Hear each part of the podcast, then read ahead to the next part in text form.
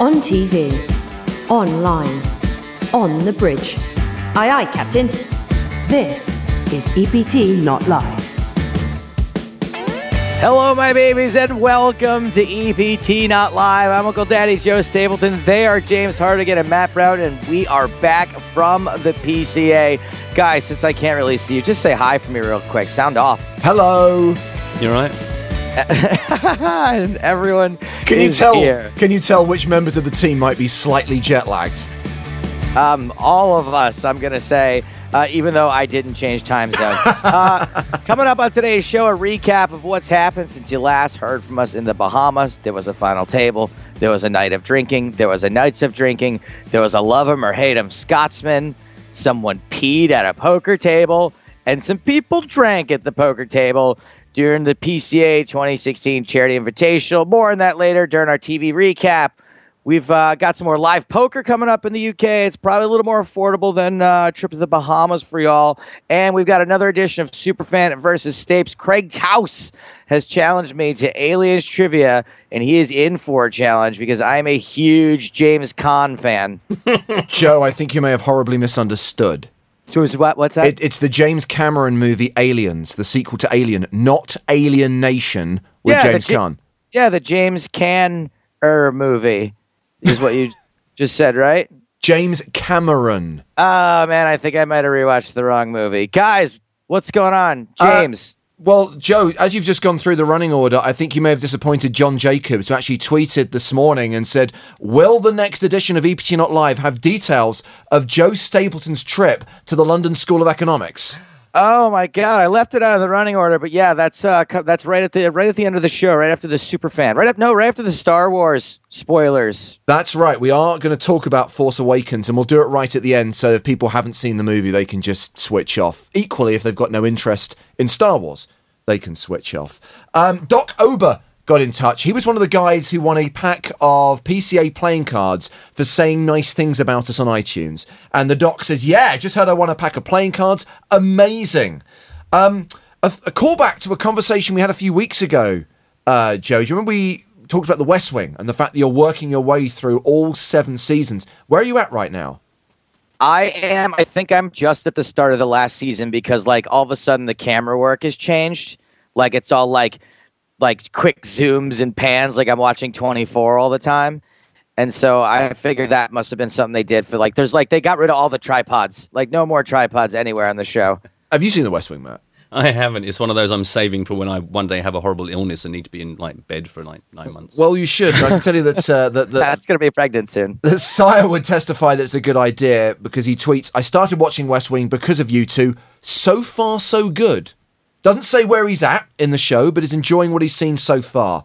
Um, Unfortunately, this show doesn't get any better than the beginning. So if he if he's like just satisfied, we're going to be getting more angry tweets from him later. Now, I'm sure most of you have seen the tweet from superfan Andy Gibbons from the pub poker game that the three of us played in just before Christmas. Uh, Andy describes this as hashtag Casino Royale hand, a four way all in with a full house beaten by a better full house, beaten by an even better full house, beaten by a royal flush. wow. Beaten by a big, huge muscle man. Quite incredible stuff. Um, but yeah, I, I, I retweeted that. It's also tagged EPT Not Live if you haven't seen it. It's it so yet. cute that you gave that some attention, James, because I was just like, ah, here, here's somebody just sending me a picture of a hand. Whoa, next, boobs. It's it's just it's not something you see every day. It's not, and I think it's a cool story, bro. Actually, and not the sarcastic t- kind. But I like, I, I was like TLDR. And and I know for a fact because we've got like king queen of diamonds, pocket tens, pocket aces. I know which player played the jack eight off. it was it was that bald guy that just played every single hand and just like I wonder how this will go. Like spin the wheel, raggedy man. And think how happy he is because he flops two pair, turns a full house, gets it in, and probably thinks happy days. And actually, it's like the third best hand. Finally, karma. Uh, Final tweet of the week is from Tony Brown at Norfolk Tiger, who says, I listen to all the podcasts, but I'm worried that because I'm not chatty, I'm not a super fan. And this is based on the conversation we had in the You're Bahamas. right to be worried, my friend. Well, it was about whether that guy deserved a prize for taking part in the Superfan home game because we didn't know who he was. He's never tweeted, he doesn't follow us. And this guy's saying, well, what actually does constitute a superfan? I do think that in order to be classed a super fan rather than just a keen fan, you have to kind of be on our radar. You have to be on the verge of being muted by us because you tweet so bloody much. What James is trying to say is you got to kiss our fucking butts. And that is really the only way to become a super fan. James is putting it nicely. You got to kiss our butts. Matt, you agree. Come on. That's But what we're really the asking The thing for. is, you guys have got a really harsh circle of attention where there's somebody who doesn't really get involved and you ignore them, and then they pick up, and then you love them, and they're, they're tweeting so much. You're like, this guy's awesome. And then you go, this guy's really annoying, block him, never speak to him again. And you're like, wow. It was like, just like, like that, you went around the full circle of not interested, really interested, love you, hate you. Yeah, What's you it want you like- want to you want to stay or firmly on that cusp before we really like you, and it's it's a tough balance. It's a tough like balance. the uh, you know the evil monarch that uh, tires of his court jesters very quickly and then murders them. Yeah, on Wednesday he was laughing his ass off, and by Thursday the guy's hanging by his gonads from a tree. uh, Matt, Yes, did you get to watch The Man in the High Castle? Finally, I knew you were going to ask me. to know this. The funny thing is, I don't know how many times we broadcast that part of EPT, not live at EPT, live at PCA 2016, copyright. Um, but so many people came up to me and asked me about it. It was ridiculous because so many of our crew that I don't even really know particularly well, because I kind of live in a bit of a commentary bubble, coming up to me going, "Oh man, that thing about the German thing, that was hilarious." Oh, oh Matt, that thing with the Nazis. And even in the airport, a huge amount of us were leaving Nassau going to back to um, Philadelphia and just people in the queue for like a sandwich. Hey, you got your Nazi propaganda ready? Honestly, I'm not even joking you. I had like five or six people come up to me and say, "I know what you're going to be watching on the flight home." So as a result, I That's completely, awesome. I completely chickened out because I was sitting at the front of a section. I thought every person that walks to the to the loos at the back and comes back again, they're just going to be looking at my screen. I'm going to get so much scrutiny. So I totally chickened out. Didn't even get my iPad out for any of the journey home. I just kind of made a list of films I'm going to watch again. Although the funniest thing was, as soon as I sat down, I fired up The Martian. I thought, yeah, I'll watch that again. And you know now you can watch the entertainment from like sitting down in the seat and you just miss completely what's going on in the in the kind of procedure of taking off. No spoiler, by the way, but the bit at the beginning of the film when they lift off in the lunar module, not the right word at all on Mars, the module, is as that took off, we took off. And I had no idea. And I'm thinking, this is such an immersive experience. But I, I, I shit you not, to the second, as that went launch, we went, and I was like, wow, this is the best experience ever. you got to watch The Martian in Sensurround. It was I was the fifth dimension. But the other thing I wanted to tell you about, particularly Matt Joe, just invented the newest boutique movie theater, like a plane that moves around with the movie. Because do you know what? When I was a kid, and this ties into Star Wars to a degree. When I was a kid, when I first started flying on planes, I get used. I used to get really excited. Is I would try and coordinate me saying, "Punch it, Chewie," or "Make the jump to light speed," just as we. Did. You know that bit where you get pushed into the That's back so of your chair. fucking cute. As, as Oh like God, a, a ten-year-old kid on my first flights, that was what I'd say to my sister to try and make it coincide with the liftoff. I've convinced my daughter, by the way, that I make that happen. You know, you know that the little push button which makes the seat go backwards and Yeah. forwards, right? I said that's the button that makes the turbo blasters come Wow. on. So I basically have to time it perfectly that I press that button, and then suddenly the plane goes. But on the surely runway. then you go flying backwards into the lap of the person behind you. If you get it right, you're in a lot of trouble. You guys are being are being so cute. Those are two adorable little stories. I don't have any adorable plane stories. I'm like usually drunk and like you know on some sort of prescription medication and asleep before the plane takes off. In my in my sad life. Or from my experience of flying with you, upsetting old people. Yeah, by being asleep though. Well, the only the only other thing that I thought you'd enjoy was so I'm sitting. You know, you've got three seats on the far right of the plane and three seats on the far left. There's a sort of section in the middle. I was in the middle on the edge, and to my left, when first came in, there were two kind of let's call them fat girls. Um, they were roomy, and they sat down. And when the guy came along to sit on the aisle seat of that section, this this particularly big girl gave this huge speech about listen i'm a really nervous flyer and i don't want to cause a steam but i get quite animated. If there's another aisle seat would you be happy to move to that? Because i'm really scared. And her mate's going she's really awful. She gets really really upset. They give this guy the big speech. He very kindly is like well hey it doesn't matter to me. Speaking to the stewardesses they're working all out. It's quite a full flight sir blah blah blah. Finally, come back to the guy, say, "We found another aisle seat for you if you're happy to move." And the fat girls are all like, "Oh, thanks so much. I'm just, I get so nervous, I get so stupid." Total bullshit. These girls just wanted the space themselves.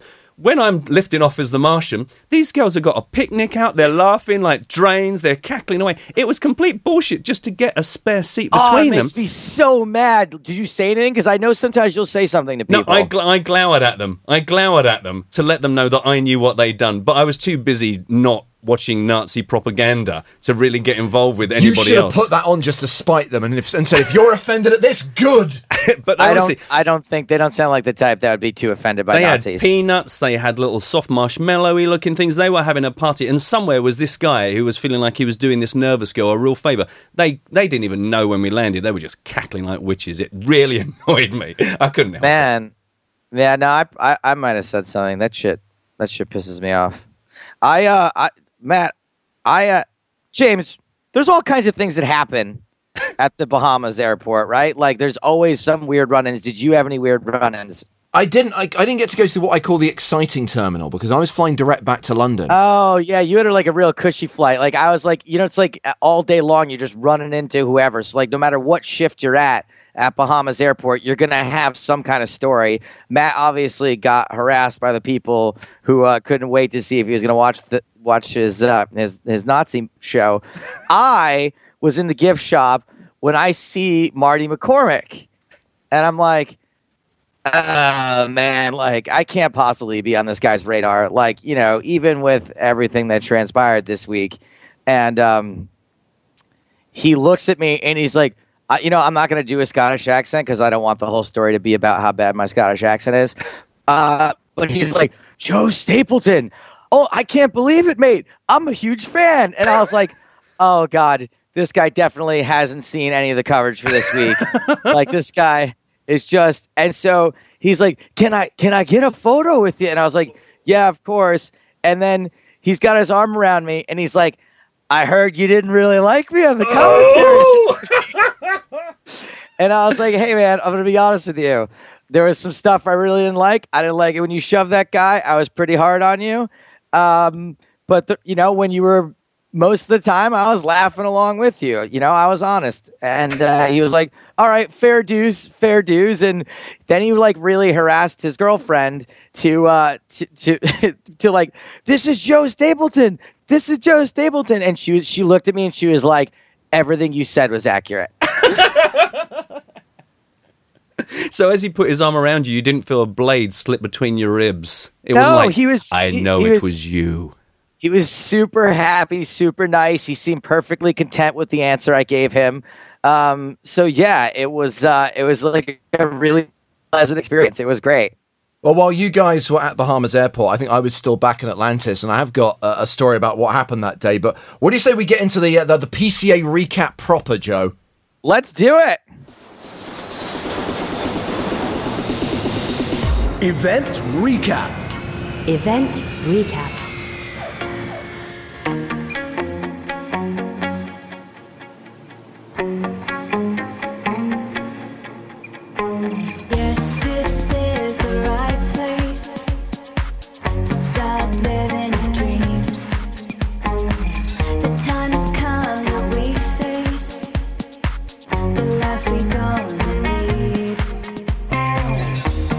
So yeah, to, to go slightly backwards and start with the final day, um, I got to hang around Atlantis for most of the afternoon because I wasn't flying till the evening, and the weather was good up to a point. I think till about two in the afternoon, and then the heavens opened, and I just basically sat in my room watching videos on YouTube, despite my best efforts to avoid I know. watching shit on the internet. Sometimes there's nothing else to do, mate. What are you going to do? Uh, Read a book?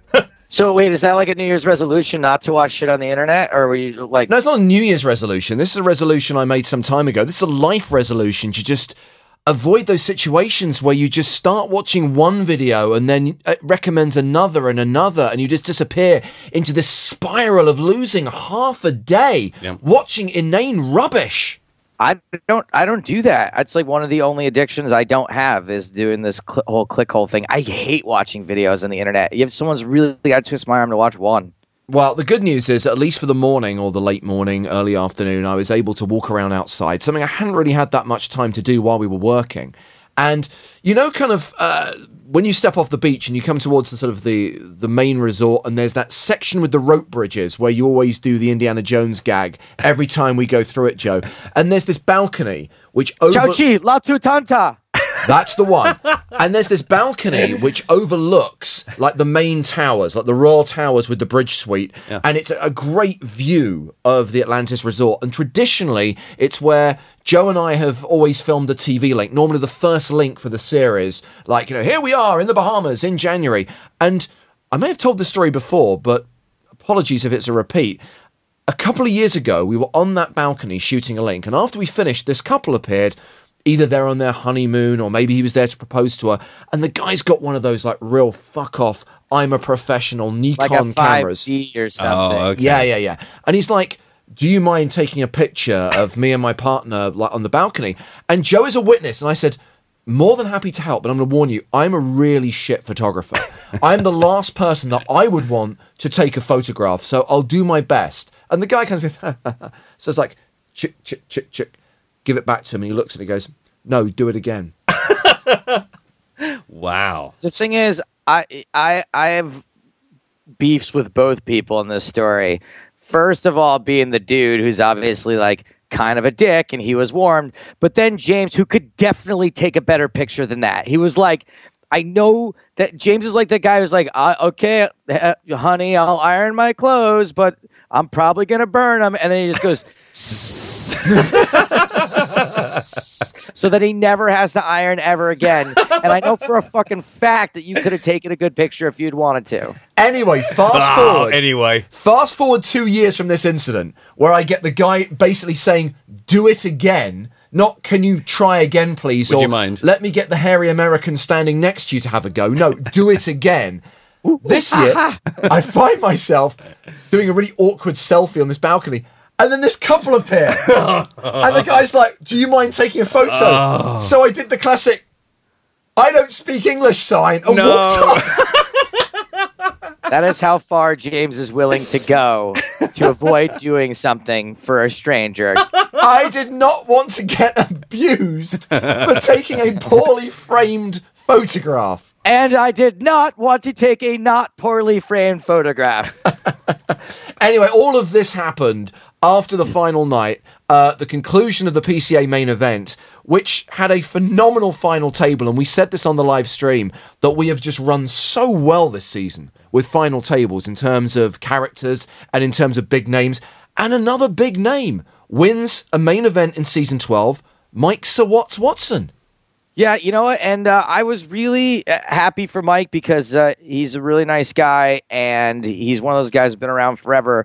But I also I sometimes I don't know if you feel this way, James and Matt, but like he's one of the like the heroes, and I don't know how the heroes feel about us all the time because we're kind of goofy, and you know maybe they got their issues with the poker industry, and I don't know like sometimes like if these guys like actually like us or not and i know it's stupid but i care and i want them i want them to like us. So when i go out to do the winner interview i wasn't sure what to expect from mike and he just walks up and he goes uh now i gotta do this interview with you when i was hoping i could do something fun. And i was like so like i was like oh thank god like he actually is being sarcastic and thinks this is fun and he doesn't hate us and he and he you know so i was like oh thank god. So i felt i felt really good at that point that i was like th- that a dude that i like one who also likes us which ultimately what are we doing it for if nobody's gonna like us? Any any thoughts from you guys on mike watson?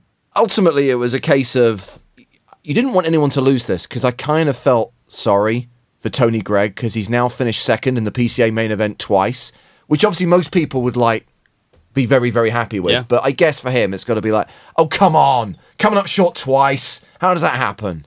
i guess but maybe also you know he just doesn't have time to think about that because he's like counting all his fucking money Good point. well made. Um, one thing we alluded to on the last edition of the show when we were in Vision and had the cameras on us was the Antonio Esfandiari thing. Because Joe, you had the uh, the prop on the poker table at the PCA, but we never really got a chance to discuss this. Um, at first, it was all a bit kind of like um, well, we're just saying that he's been disqualified for a serious breach of etiquette. And then the story was obviously going to come out. I mean, when the, when originally it was like you know only a few people knew, I was like, all right, like I'm good to keep this secret, but this is everyone in the world is going to know about this in about 15 minutes. And of course, then the blog post gets published. Antonio does a series of interviews. He apologizes. By the way, and this is something that Daniel Negreanu said when he joined us on EPT Live, and I agree with it 100%. Whatever you think of the incident itself, um, you can't. You cannot do anything but respect Antonio for the way he's handled himself after the event. He genuinely seems contrite in his apologies, and the fact that he's given all the money to two different charities, you know, I thought was a nice gesture. Well, it's weird because like there's like it's this is one of those crimes where there's like two ways to look at it. One of them is like it's kind of funny and like what's the big deal? And the other one is he took his dick out of a poker table and sprayed urine out of it. Like so there's you know there's uh, look for, it's like really I think it's kind of easy to write it off, you know? And then when presented with the more serious side of it, you're like, "Oh my god, like I could go to jail for this." I mean, are we just assuming that everyone listening knows exactly? Because if you just leave it with that statement, Joe, it might be a little sure, bit. fine. We can I tell the am actual pretty story. sure that everyone knows by now that Antonio had, had a prop bet with Bill Perkins that for 48 hours he had to lunge everywhere. Which is so funny anyway. well, particularly as the guy staying at the Cove, which are the posh towers at the other end of the resort, it takes so far. It takes about 40 minutes to walk there normally at a fast pace. If you're lunging, heaven knows how many hours it takes. And by the time he got to the poker room, his legs had turned to mush. On one of the breaks, he needs the bathroom and he realizes he's not going to make it. He literally cannot stand up and walk. So he goes in a bottle and he got caught and you know the tournament staff had words it went up the chain and management said you know we can't condone this we can't accept this i'm afraid you're disqualified and your stack is going to be taken out of play a decision by the way which he did not contest And the And- fact that he then has to leave the tournament room anyway, the thing that he was actually trying to avoid, and has to lunge in sh- shame lunges, shame lunges out of the tournament area like a snail. God like bless can him. you can you imagine like whatever private room they took him aside in and they told him hey man we're really sorry i have to disqualify you and he's like okay and then like slumps his shoulders and then lunges out of the room just like john cleese in the ministry of silly walks sketch so ridiculous Beautiful. way too funny and like james did we mention that he's gonna give all the money he won Yeah. to charity which obviously is a great gesture. And, you know, I thought that in the interviews he's given afterwards and everything he said, the official apology he issued, I think he's come across as a, as a, as a class act and clearly regrets taking that prop bet. I don't think he realized just how hard it would be. It's not just walking in a funny way, you're actually doing a hard physical exercise on your legs. And it's really hard to sustain that for two straight days. You know what he started doing was I saw him several times. You guys probably did too. He started traveling with a chair, and so he would like lunge for a while and then sit in the chair for a while. Like his wife was pushing a chair alongside him, and so I would just at random points like see him sitting in the hotel lobby, sitting in one of the doorways, sitting outside a bathroom. Like it was, uh, it was, it was pretty fun to play Spot the Antonio all uh, week. But I, in fact, I saw him outside, sitting in the chair outside right before Daniel's screening started. That's when I first saw him doing that. Actually, Yes, because we're going to talk about Star Wars a bit later on, but we're going to do a little mini movie review now because Kid Poker, the Daniel Negreanu documentary, was screened at the PCA for um, members of our production team who'd never seen it before. For anyone who was Atlantis, in fact, who wanted to come along and see the film, Daniel actually came to the screening himself uh, with some close friends. And obviously, you guys know that I've seen it. We talked, Joe, about the premiere in Toronto, but now we finally get the views of Matt Broughton and Joe Stapleton on Kid Poker. Who wants to go first? I'm going to ask Matt what he thinks I thought of the movie. I think that you thought it was the most beautiful thing you've ever seen. It was an emotional roller coaster because you were in pieces. I mean, I got to be honest. I, I feel like I have a bit of an advantage because I'm not quite as up to my nuts in Poker Stars as you guys are. So I don't know the pros so well. I don't know all the backstory so well. So I was able to really just watch it like someone finding out about this guy I see playing poker on telly. Obviously, he's been with us in the booth a few times, so maybe I know him a little better than I once did. But for me, it was just gorgeous to see how the reasons behind why Daniel is the way he is. And the only real one thing I wanted to talk about, and then we'll talk about Joe and why it was such an emotional roller coaster, was there was one shot that has stayed with me ever since I saw it, which was when you see footage of Daniel at the top of a table and he's chatting to the guy on his left and he's chatting to the guy on his right and he's chatting to the guy down there. Is that then there was this fantastic almost match shot to like home video footage of Daniel's dad sitting at the top of a dinner table, talking to the guy on his left, talking to the guy on his right, filling up a drink. And you just go, this is just like a dinner party for Daniel. This is why he is the way he is. It's not some contrived chit chat to gain an advantage. It's just if that's how you've been brought up, that's what you bring with you. And I said it to Daniel. We stood and had a chat afterwards, and I was like, I can't lie to you. And I get goosebumps when I think about it, which is a bit dramatic, but it's just such a wonderful moment in the film that just not necessarily tells you all you need to know, but it's just such a big part of the puzzle. But the funnier thing was looking across the theatre, there's just Joe Stapleton. "Oh, so good!" just tears streaming from his eyes. It was a big I- night for you. I did. I look. I um. I I noticed all the things Matt noticed. I've been getting more and more emotional over like parent stuff in movies, and I think you know it's because you know my parents are getting older. I knew Daniel right around. I started becoming friends with Daniel right around like right after his mom died, but it was still had still really affected him. I there's it was like a perfect storm of emotion for me, basically for things that like really hit home. Plus, I was just so proud of Francine and Gary and Frank and everybody who else who worked on the movie. I was like, God, this is like really beautiful and like touching, and I love it. And people I love made it. And so it was like kind of watching like a friend, like a child's birth or something. I was just like really beautiful and disgusting. And also, uh, I guess I was the disgusting one.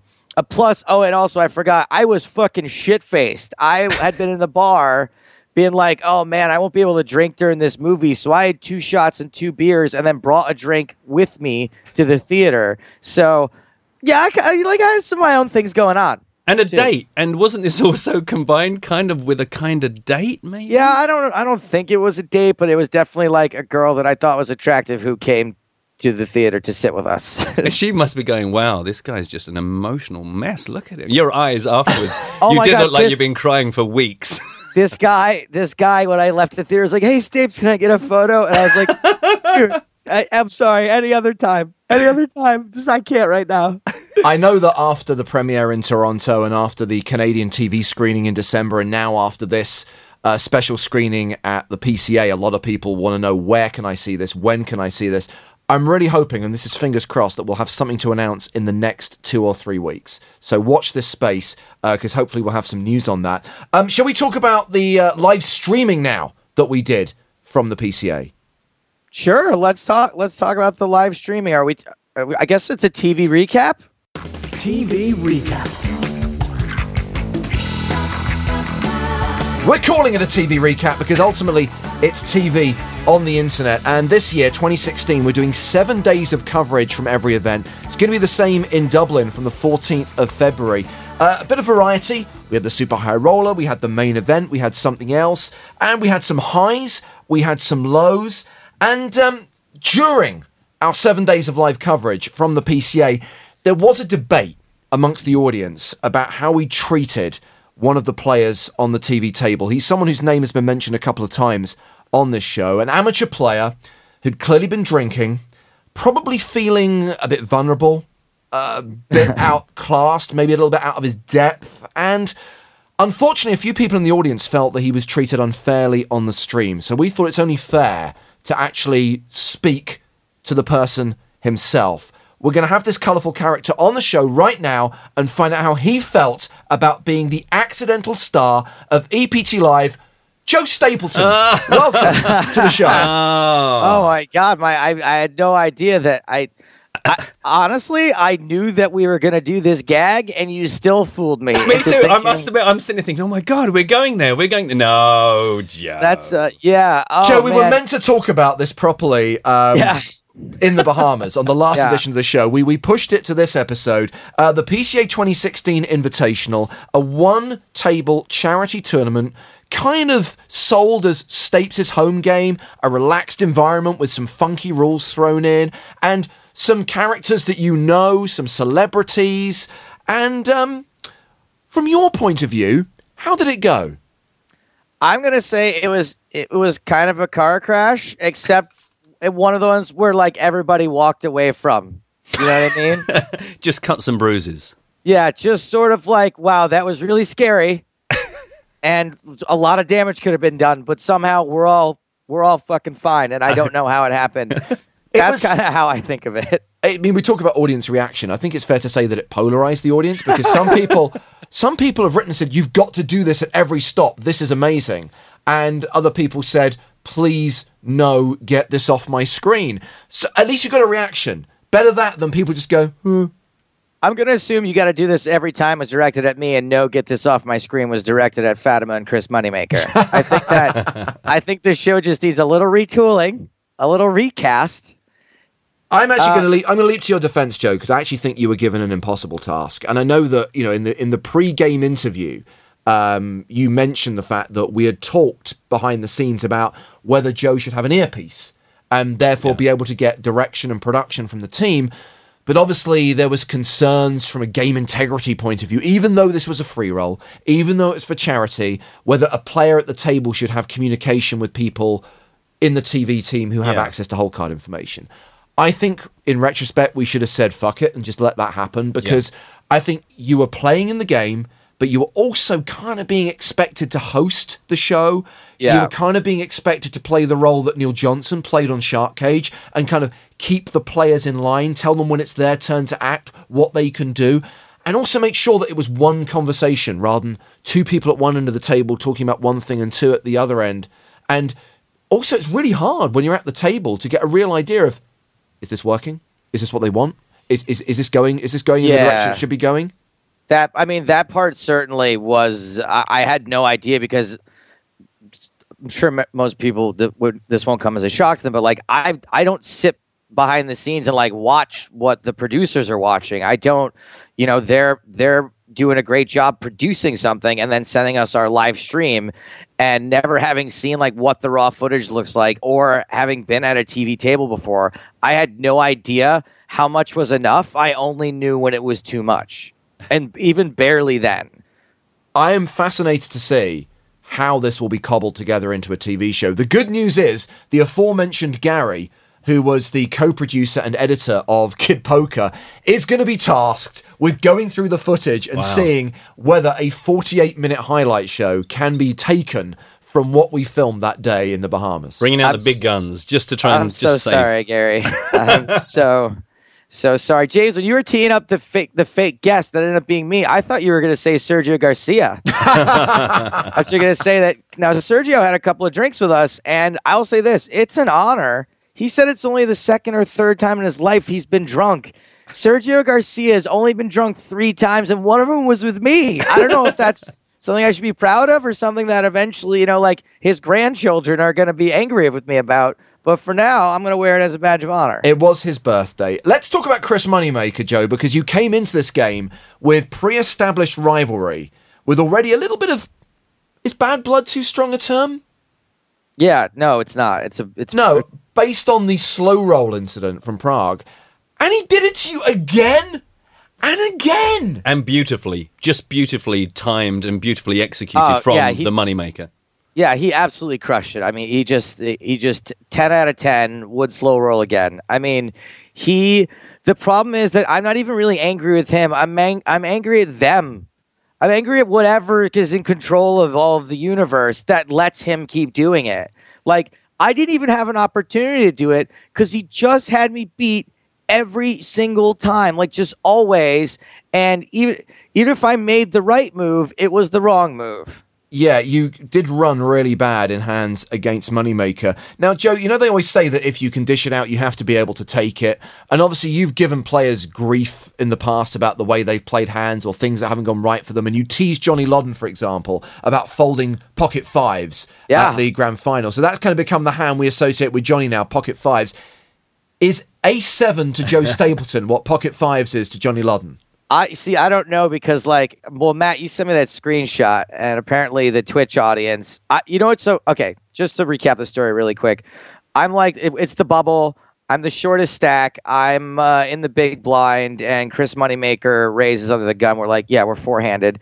And uh, I decide to fold a seven off. With what, about 11, 12 big blinds, max? Yeah, yeah, I know. It was, it was. I think it was exactly eleven big blinds.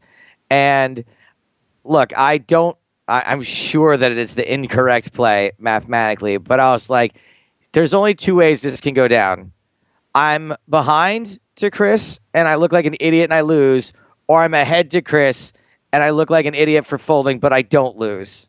Like there's no scenario where I get it in with any cards there that Chris doesn't beat me, whether I'm ahead or behind. So I just wanted to fold. Like I just was like, you know what? I can only lose one big blind here as long as I fold this hand. And then Matt Matt sends me the uh, the screenshot of the Twitch, all the emotes calling me a nit. But the thing is, there was like one guy in the middle of all of this was like, I can't take this. I'm out of here. And that that's the one that hurts.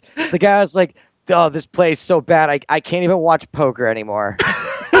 well, I really, that's why I didn't send you the, the screenshot until recently, is because when you did it, I didn't even know there was like a, an icon for nit on Twitch, but it just went splash and the whole screen, and it was scrolling so quickly as I thought I, I got to catch this. This is hilarious, and I and I just did a quick screen grab and just pasted it to Paint and left it, and then we were busy watching you guys. And it's only when I went back to it that I saw in amongst the comments was the one guy going, "I'm out of here. I can't take any more of it." Somebody else has said, "He looks like a hobbit."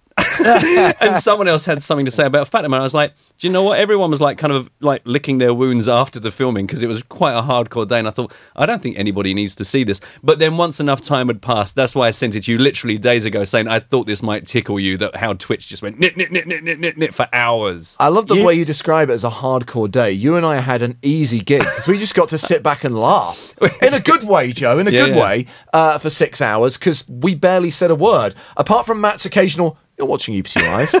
which went down very well. I think it was one of my best days work. And watching the Russians, watching the Russians trying to do a job of commentary over that, I would love to have seen the other nations of the world going, "Okay," and just trying to work out what they're meant to do for the day. But I, I, in you know, to be honest, I think the highlight show will be excellent because there were some passages where it really, really worked. My my thinking of it was that you would have been better used as a kind of dungeon master, Willy Wonka circus master. Is I, I just I think thought you were going to say circus freak. no, I Yeah, thought you could have been the bearded lady or the, you know, but I thought when the games element, when all the kind of the special twists and flops and, and changes, everyone kind of really engaged in the games, and I think that kind of probably, if I was going back there again, I would say that's what you've got to have is constantly throwing people the curveball rather than it just being like the noisy table in the restaurant next to you that you wish you could sit somewhere else.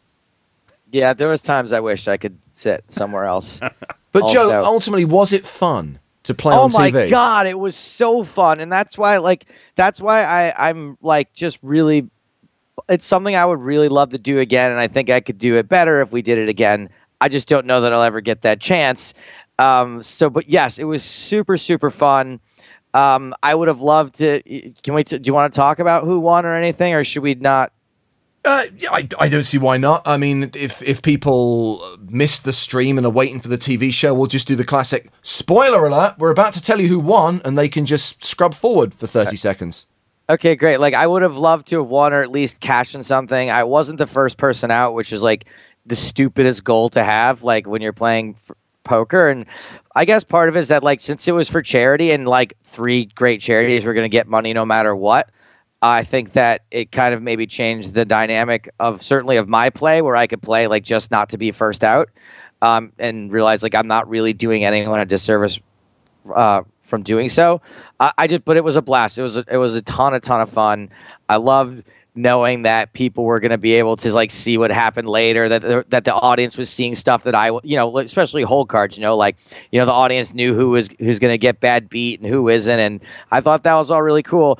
My the worst review I got uh, was from my brother, and uh, he emailed me and said, uh, "What is your self review?" I left mine on all the blogs, and I don't know if he's joking or not because my brother's kind of bizarre. And I said it was it was great. The show is a bit of a dumpster fire. Uh, we're not sure how it's going to turn on TV, but the audience seemed to enjoy it. Did you watch? And he wrote back, "I watched a bit at the beginning. You were hamming it up quite a bit." That's why they pay you the big bucks. I mean, you've You're- got to. I mean, your own brother. Your Wow. own brother. Gosh. And the thing is, that is a criticism I hadn't really heard from anyone. And so now it's like a brand new neuroses in my head. Now I'm hamming it up too much. Fuck.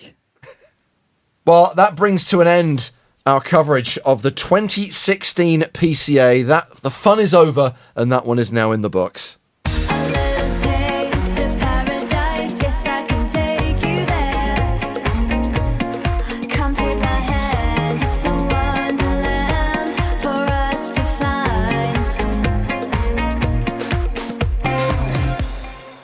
But there is another stop. There are two more stops to come, in fact, on season 12 of the EPT. We've got the grand final uh, taking place in the spring, and before that, in February, we'll be going to Dublin, and before that, at the end of January, there is a UK IPT series at the PokerStars Live Room in the Hippodrome in London.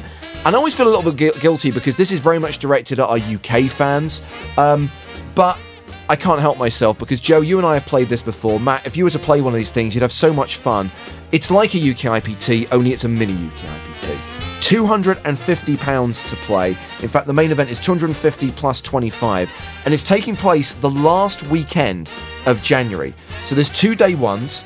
Day 1A is Friday the 29th, and day 1B is January the 30th, the Saturday. And then it concludes uh, they play into the money and play down to the final table and down to a winner on the Sunday. So basically, it's a two day event. So you can play it Saturday, Sunday. Hey, Hippodrome, do you guys, uh, you guys could, are Matt and James potentially available? TV, EPT Lives, Matt and James Hartigan to go play if you're listening, people at the Hippodrome, huh? I bet you, I bet, I bet uh, EPT Not Live's occasional co-host Matt Broughton's available that weekend. I'm, I'm, I'm available pretty much until Dublin, and then I'm free until Monte Carlo. So it's worth asking. And his face looks great on a flyer. Everyone loves a beard. Uh, yeah, it's. Look, I'm not actually. In all honesty, I don't think I am free that weekend, which is a shame because I love these events, and uh, if I can be there, even just to show moral support to those playing, I will do so because I love the Hippodrome as a venue. Uh, so that's taking place at the Hippodrome last weekend of January. Should point out that when we go to Dublin, that's kind of um, one of the PokerStars festivals. So there is a UK IPT, a full-on UK IPT at the front of it, and that's a 1,000 plus 100 euro buy-in. So the UK IPT main event is from the 10th to the 14th of February, and then uh, the EPT main event is from the 14th to the 20th. And granted, we're talking about a 1K main event for the UK IPT, a 5K main event for the EPT. Um, you need to have a sizable bankroll to play either of those, but guess where you can play satellites? Uh, Would it wait, be- uh, uh, Oh, poker, uh, Dub- po- Dublin? No. Uh, no, no, no. Uh, Poker uh, Stars. Poker Stars. Poker Stars. I was gonna say Poker Stars. Poker Yes. Stars. Uh, satellites running now to both those events, and if you can't make it and you're just stuck watching us on your computer streams, the uh, screens rather, the good idea is there will be seven days of live streaming, final table of the 25k high roller, final table of the UK IPT main event, and five days of coverage of the EPT main event from the 14th of December. No, 14th of February. I'm, I'm, I'm, I'm, why am I saying December? What's going on? I have no idea. You know, during all that live streaming, you guys can uh, play on what is it? Uh, where is it that they can uh, play online poker while we're doing our coverage? Poker on, uh, Stars. ah, play at Poker Stars. And talking of playing on Poker Stars, we have got a player right now who is going to try and win his first step of the way towards playing an EPT. It's competition time. One of them loves the EPT, knows it inside out, and would do anything for the European Poker Tour. The other one is Joe Stapleton. It's Superfan versus Stapes. So, time to introduce our second superfan of 2016. We say hello to Craig Towles. Well, hello there. Hello there, Extra real Craig. is this for me? How are you? Where are you? And what do you do? uh, I am excellent, thank you. I am currently in the car park of my work, and I work for a bus company. Well, you're very non-specific with the location. One can argue you are too specific by mentioning Hull. Yeah. Hull. Uh-huh. Okay, so a, a car park in Hull. If Craig Yeah. works for a bus company, wouldn't that be that could be like the his work in the car park. What? In a word. Yeah. Well, it- it's Or like I a mean, the- busman's the whole- holiday. Yeah, like the whole thing is probably a car park. That's not very specific. Where do they keep the buses then?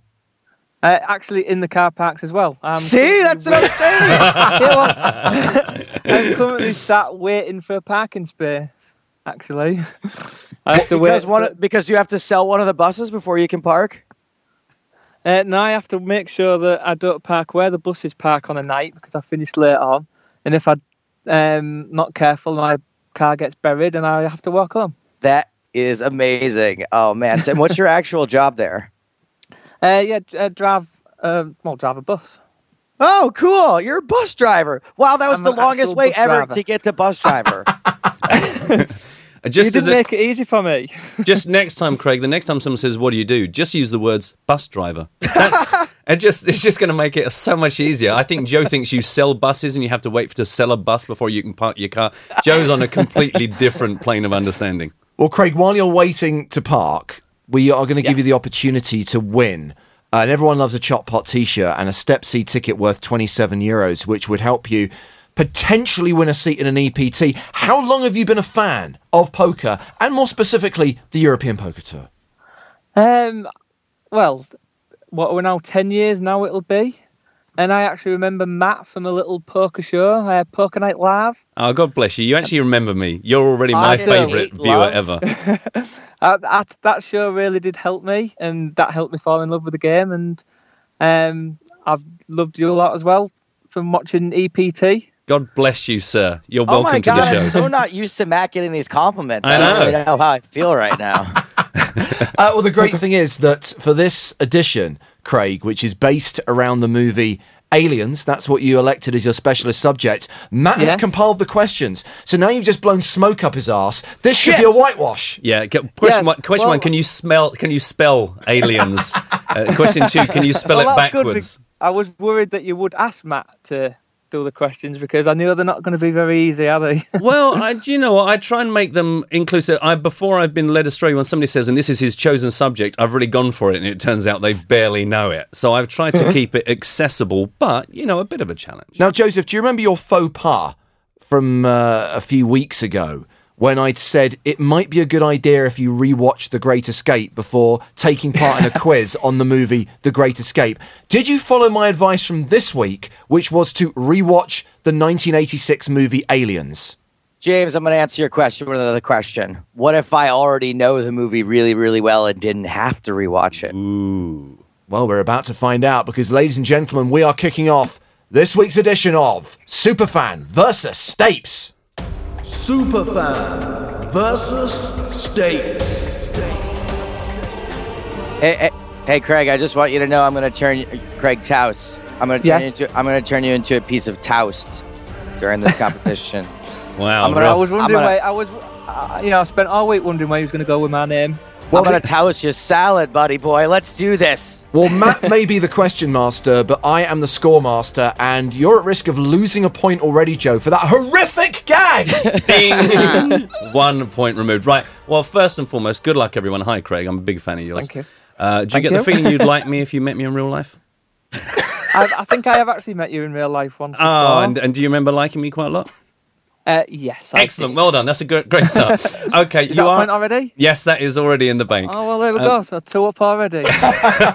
What the actual fuck is happening right now? Sorry, Joe. Uh, we appear to be losing you. Could we just press the red button on Joe? Scores reset to zero. Let's get the game underway. Okay. First question to the guest, as always, Craig. So, right. during Gorman's briefing before the Marines land, Hudson asks if this is going to be a stand-up fight or another what? Bug hunt.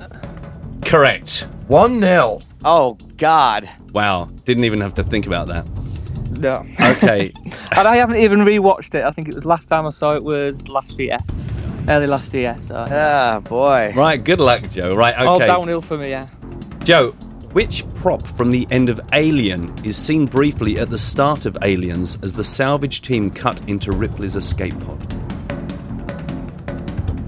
Uh, one more time, Matt. Sorry. Which prop from the end of Alien is seen briefly at the start of Aliens as the salvage team cut into Ripley's escape pod? The Jonesy the cat prop. No. Uh, do you want to Wait, steal are you this? saying are you saying that you cannot see the cat when they're cutting into the escape It's pod? not a prop, Joe. It's a cat. It's an it's an animal. It's one of God's creatures. How dare you refer to I've- Jones as a prop? I've s- I've seen them use fake ones before. Right. Well, look, it's not my answer, so therefore it's the wrong answer. Craig, can get- you steal? I can. Uh, is it the harpoon? It is. It's the spear gun Ripley used Yeah. at the end of Alien. It's still stuck at the bottom of the escape pod door, where it jammed 57 years earlier. See, we're I thought that this was a quiz on aliens, not alien. well, that is from the film Aliens, Joe. It's there in the door in Aliens. To reference the movie Alien, though, so if we've ever seen Alien, how are we to know that? Why would you watch Aliens without watching Alien? Uh, the same reason why I would only watch the sequels to a lot of movies and not the originals. It's the only reason why I watched Star Wars Episode 2. Have you seen Alien, Joe? I have. I'm, So I'm it's a just- moot I'm- point. yes, I'm sorry. Moving on, you're 2 0 down. Okay, Craig. Except for a very small reference in Alien, Aliens is the first film to reveal the name of the company. What is the name? Weyland Yutani. Wow. This guy is on fire. Absolutely correct. That's the only one I would have known so far. So far, okay. You should get the next one, Joe. Seriously, if you claim to be a fan of the movie, you should get the next question correct. Okay. Very simply, what is the name of Newt's bodiless doll? Uh, Newt's bodiless doll, the name of it. Ripley looks inside its head to find out if it has any like scary monster nightmares. Yep. Uh, she says, "I bet blank doesn't doesn't have any nightmares, Correct. and that blank is uh, Jessica." Sorry, Craig. Do you want to pick this one up? Um, I'm trying to wrap my brains and I can't be as quick as the last ones. Uh, no, I can't think of it. Wow, Off the top of I my head can. I can tell you Oh. both. It was Casey, Casey. I know- oh, God, And I she- had Casey in my head. and I she doesn't have any nightmares because she's made of plastic. She's made of plastic. right. That yeah, that line I would have gotten. Okay, Craig, back to you. At Yes. the at the very very end of the Aliens credits, what sound can be heard? Oh, you're so mean. At the very, very end.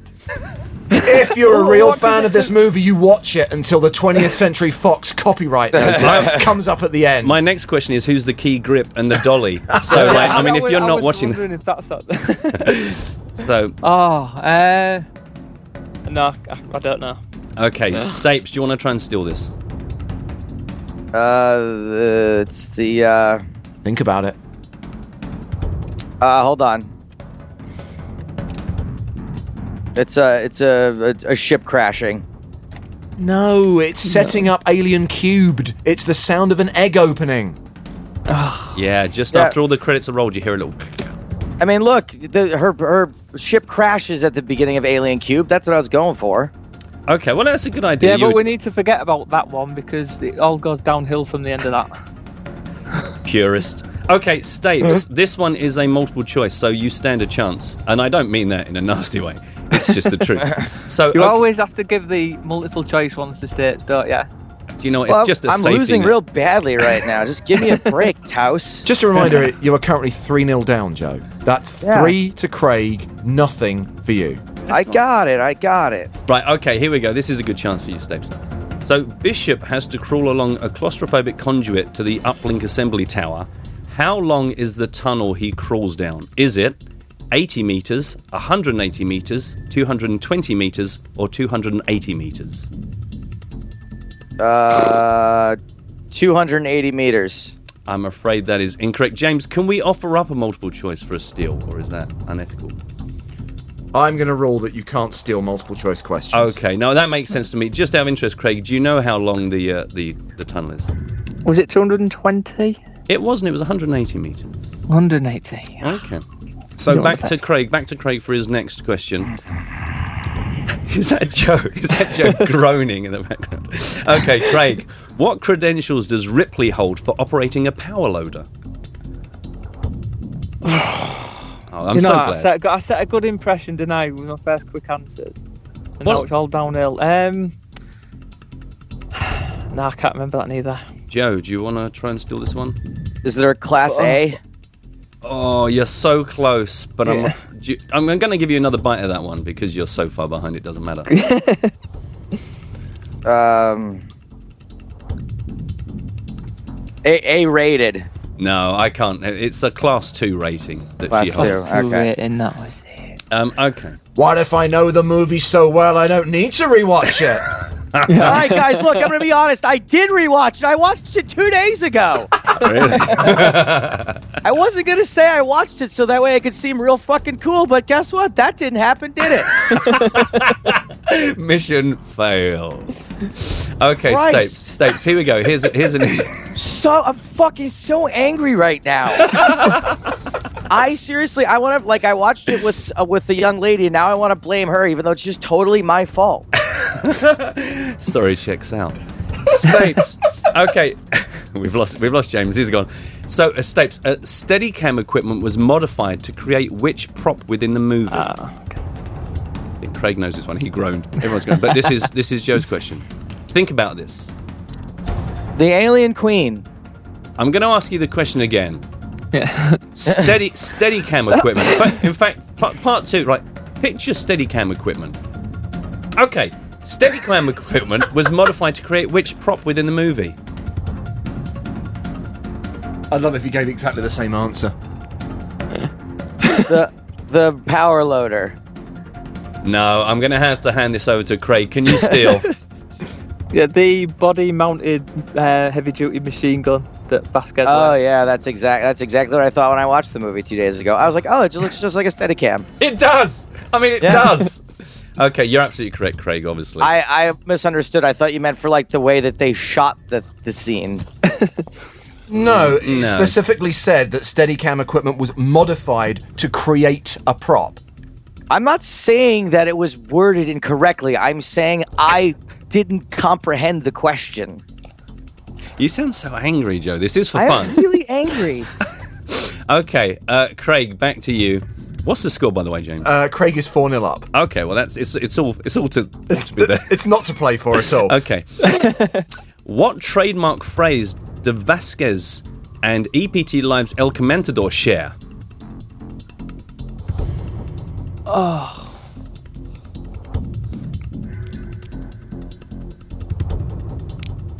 You know, I've- you know, I'm so far ahead. I relax too much. and now I can't anymore. I kind of don't care.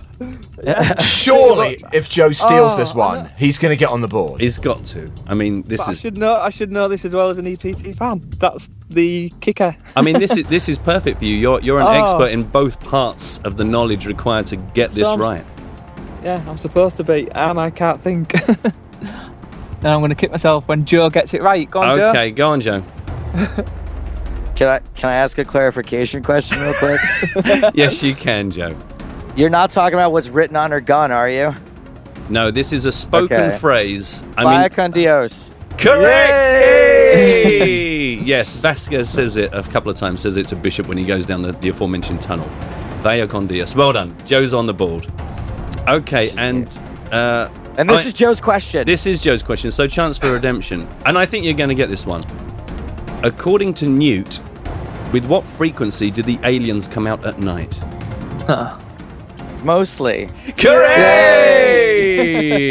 there you go. That's not too bad, Joe. You only lost 4 2.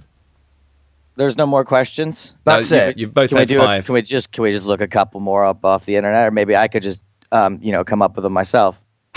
No. The end result is that Craig has won. He has proved his knowledge of the movie Aliens. And for being such a great superfan, Craig, you will get that Everyone Loves a Chop Pot t shirt and the Step C ticket worth 27 euros. Thank you very much. Hey Craig, been a I guess pleasure. you're the one. I guess you're the one who turned me into a piece of toast. Oh, right, that's I'm it. It's, still- offi- I'm still- it's officially 4 0. It was a whitewash. Joe didn't get a point. I, I only laugh because I like him. It was very funny. That's how most of us feel. Craig, thank you Yeah. very much for coming on the show. no, it's been a pleasure. Thanks very much. Fuck you, Craig. And I love you, and I'll be around Tuesday like normal. Lovely you.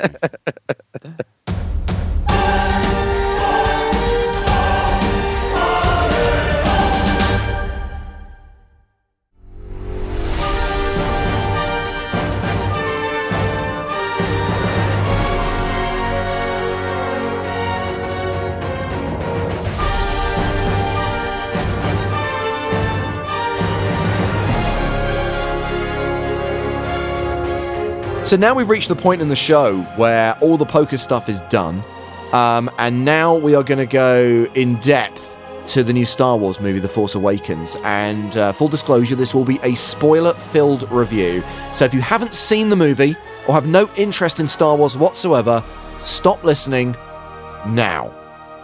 I and want for the you guys. for the three people who are still with us, let's talk Star Wars. The only thing, the thing is, you miss out on trailing your next show because when you did this with Spectre, I hadn't seen Spectre, so I just stopped, and I suddenly thought, am I brave enough to try and now reverse into the back of the podcast to find out what's No. next week? I thought, no, I'm just not going to go there because I'll get it Well, wrong and I'll hear, and I'm- then he dies. I'm not going to lie to you, Matt. We're a bit thin on content because we've got no live events, we've got no TV shows to talk about, so there ain't much to trail. Oh, okay. Well, then it doesn't matter. Onwards.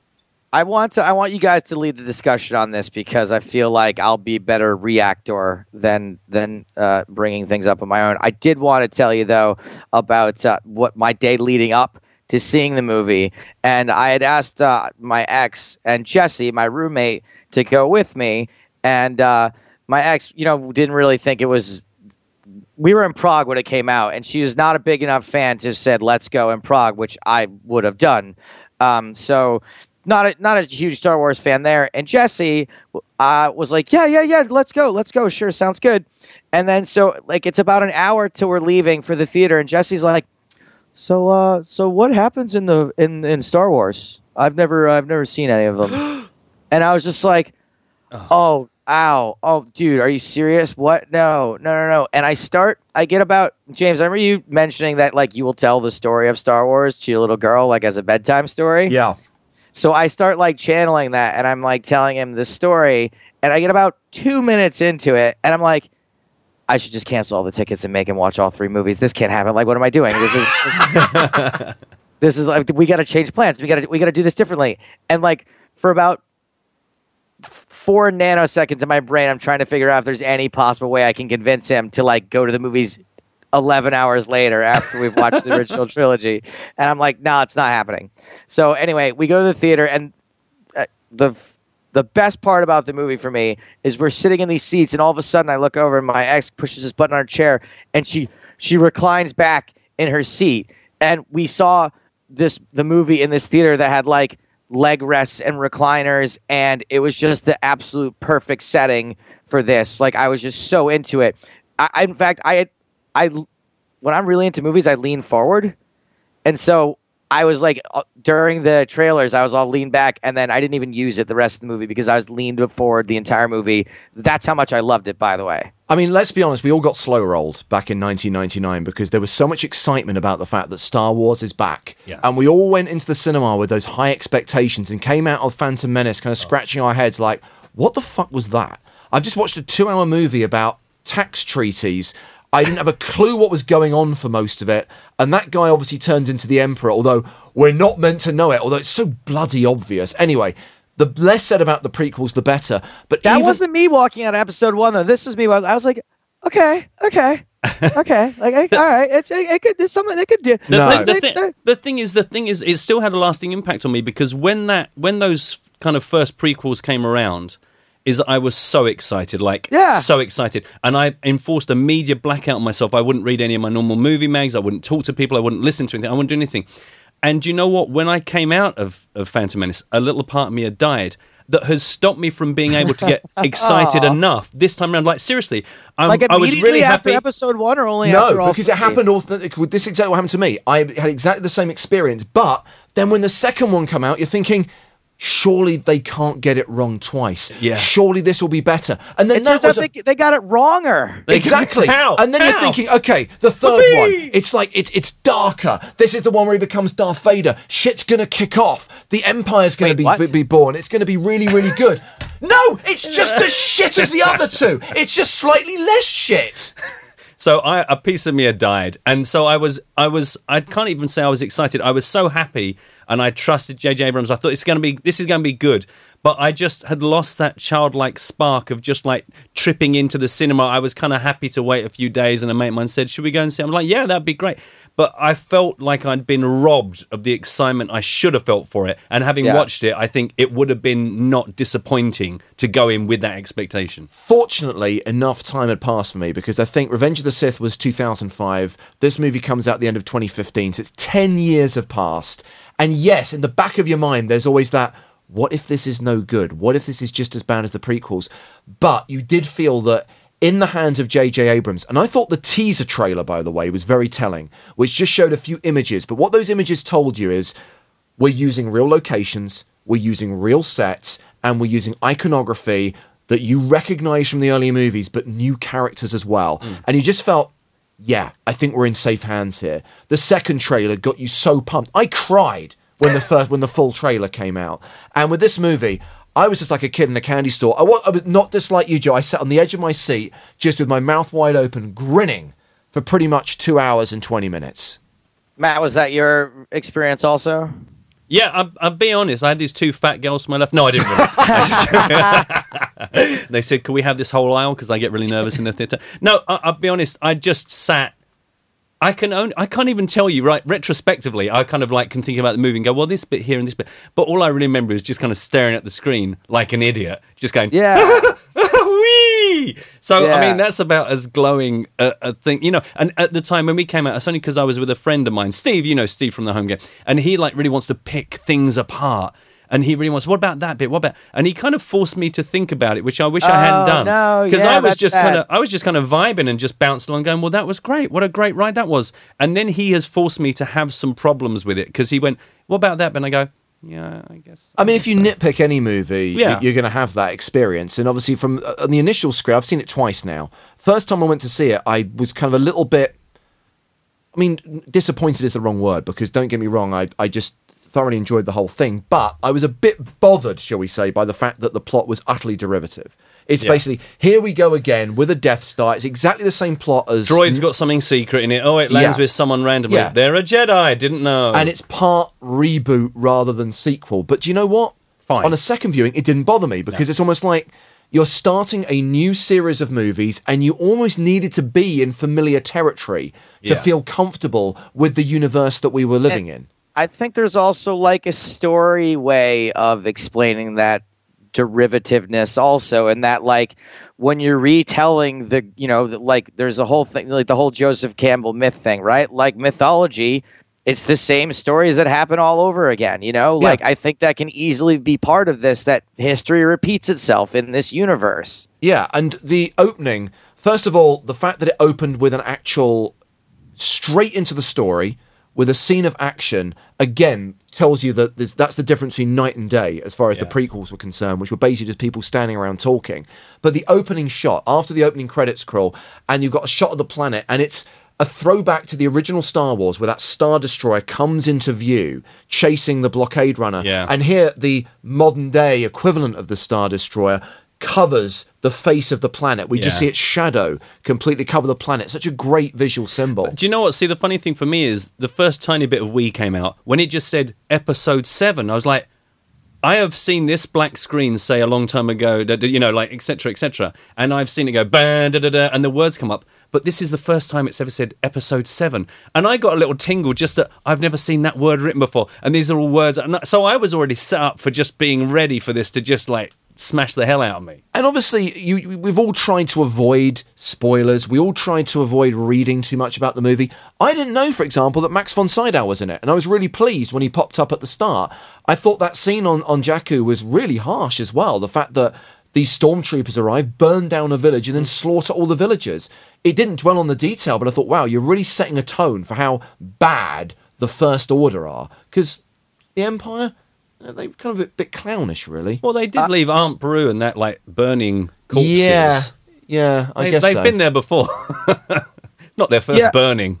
I I was like a little confused by like why it has to be the new order now and why it can't just just be the empire and like it all seemed like there were like a bunch of lateral changes. I think we're going to were- learn more in the next two movies, by the way, because obviously 30 years has passed, and it's clear that after events of Jedi, there was then a big battle where the Empire was finally defeated, and we see those the shell of the old Star Destroyer crash into the the planet, the the the AT-AT that's collapsed where Rey now lives. So I think we're going to find out more about what happened and how the First Order was born.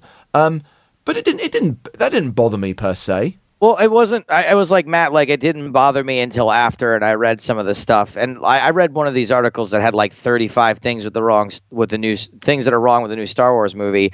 Five of them were like stupid.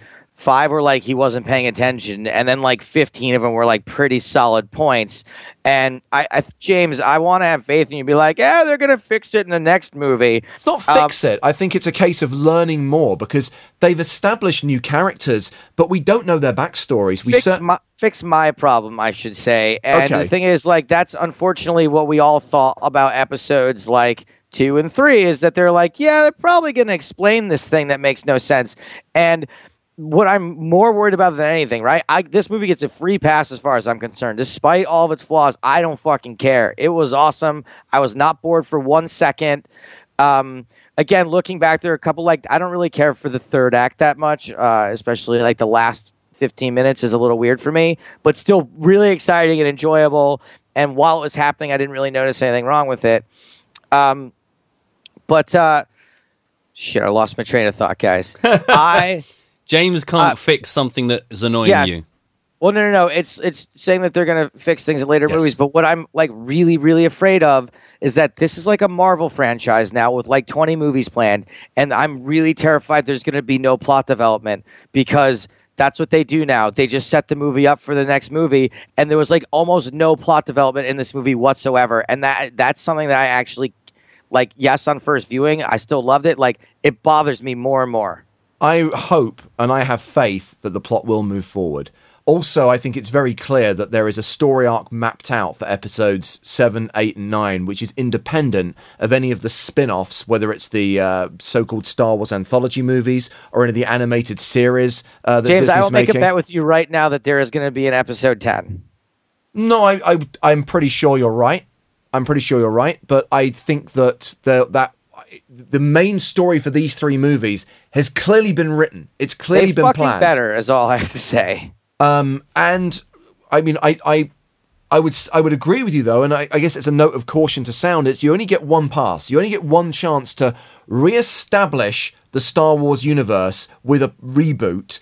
The next movie has got to be original, and there's got to be something new about it, and you've got to move forwards from what's been done before. I really hope that is true. I trust it's going to happen. Um, from everything that everyone's saying, I mean, the the script for the second movie is meant to be superior to the script for the first movie. I can't. The thing is, we we kind of now exist in a culture where we do this, where we've sat for a couple of hours and just had a blast, and then we spoil it by then spending the next two years picking the shit out of it.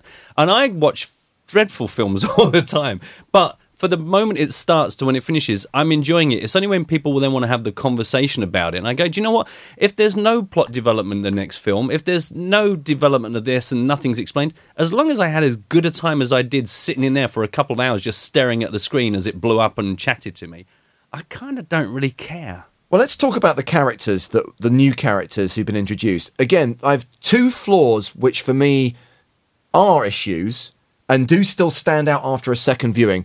I remain less than convinced about Supreme Leader Snoke, which I just thought was pretty poor CGI to be honest. And I really hope that there's going to be some twist related to that character which is going to come out in a later movie because he didn't really do it for me. Well, I think that part of it is that you had expectations, right? And like, I'm a pretty big Star Wars fan.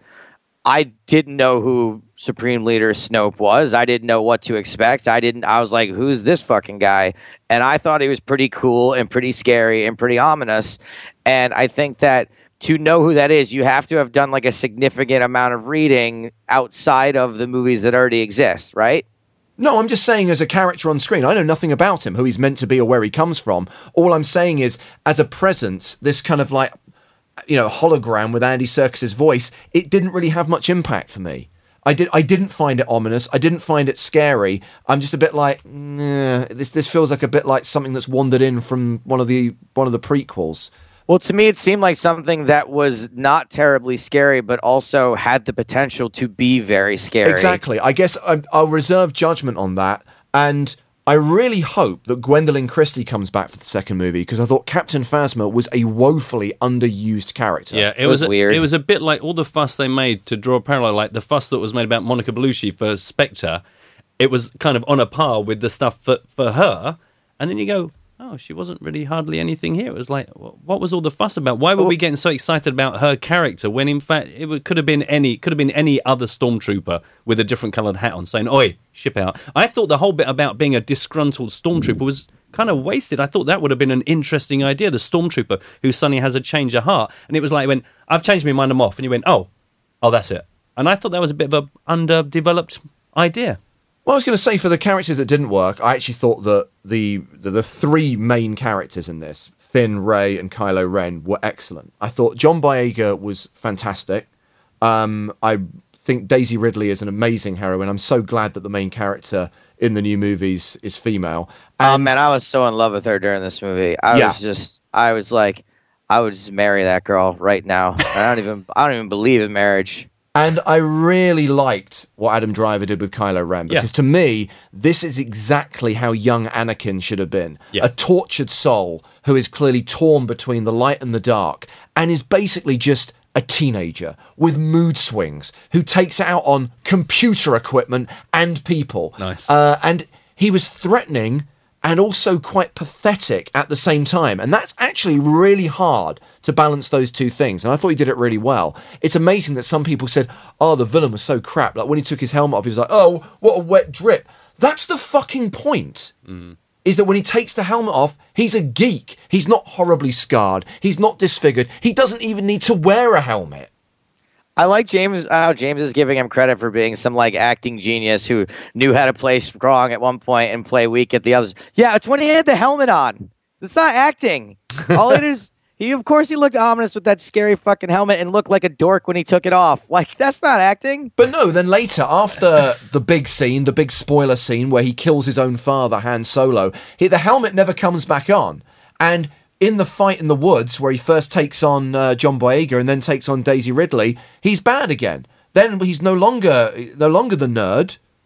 But he's no, but he still sucks at sword fighting. But see, the thing is, like, if I was going to ask you a question, which maybe I still will, but maybe not, is that of the things, your list of things that sucked, I was going to say to you, Joe, pick your one.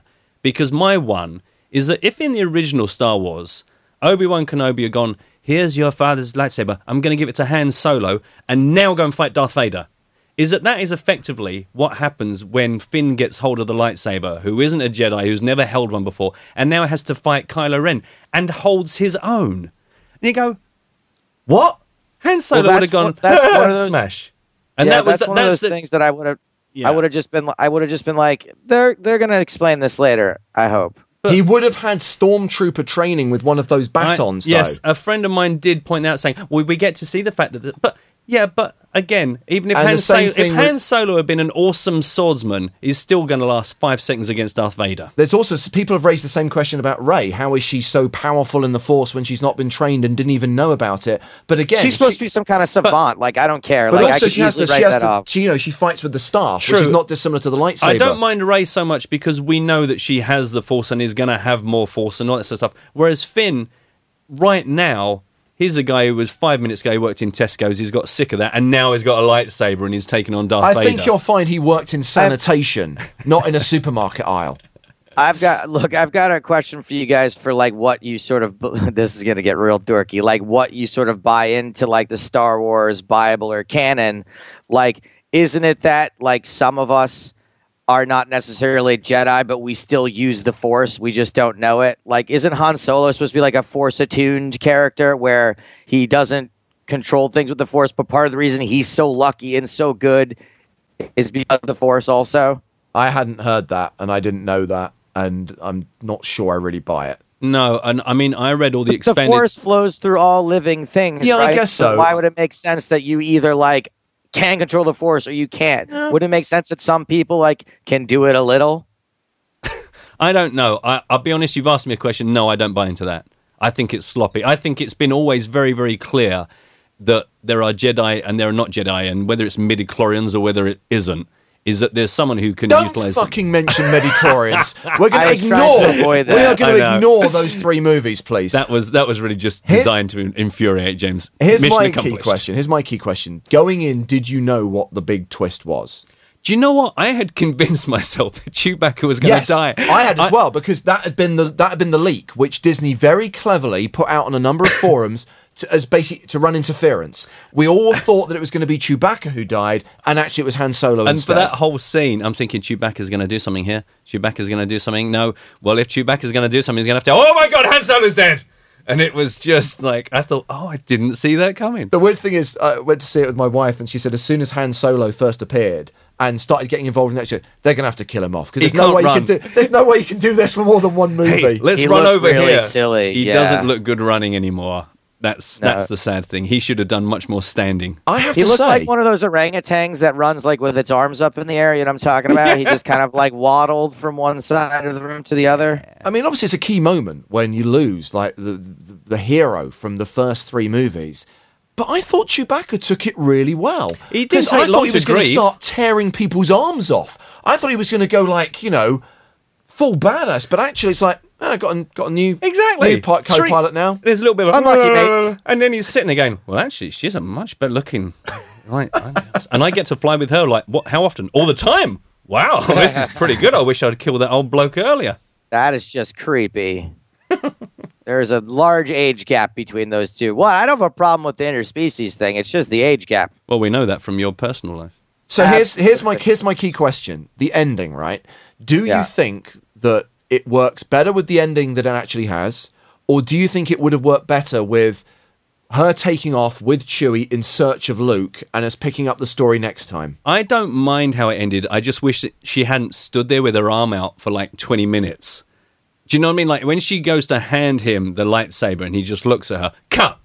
Not, and now let's watch it for a while. No, keep rolling, keep rolling. Now let's spin around it like it's a Guns N' Roses video. Now we're in the helicopter. It's like, how long? If I came to Joe and said, hey, Joe, and I offered him a bottle of water, I'm going to wait there for maybe four or five seconds. If he doesn't take it from me, I assume he doesn't want it. If I want him to have it, I'll be going, Joe, do you want-" I'm not going to stand there for 15 fucking It's minutes holding It's a little holding. bit more important than a bottle of water, Matt. Also, it's the second time I saw the movie that I had this sudden realization of the importance of this lightsaber because that was Anakin's lightsaber, Yeah. which Luke hasn't seen since it was chopped out of his hand on Bespin back at the end of Empire Strikes Back. My- this is there's yeah. huge emotional significance True, in this true. presentation. But my, I, and I understand one of the original concepts for the opening shot was to, to start with the hand holding the lightsaber f- floating through space was going to be the opening shot. Wow. And that, that seems to be on quite good authority. Anyway, I would have loved it. My dream ending would have either been that she just takes off and we're going to find Luke, dun, dun, dun. or I would have loved it if she offers it to him. He looks at her for a little while,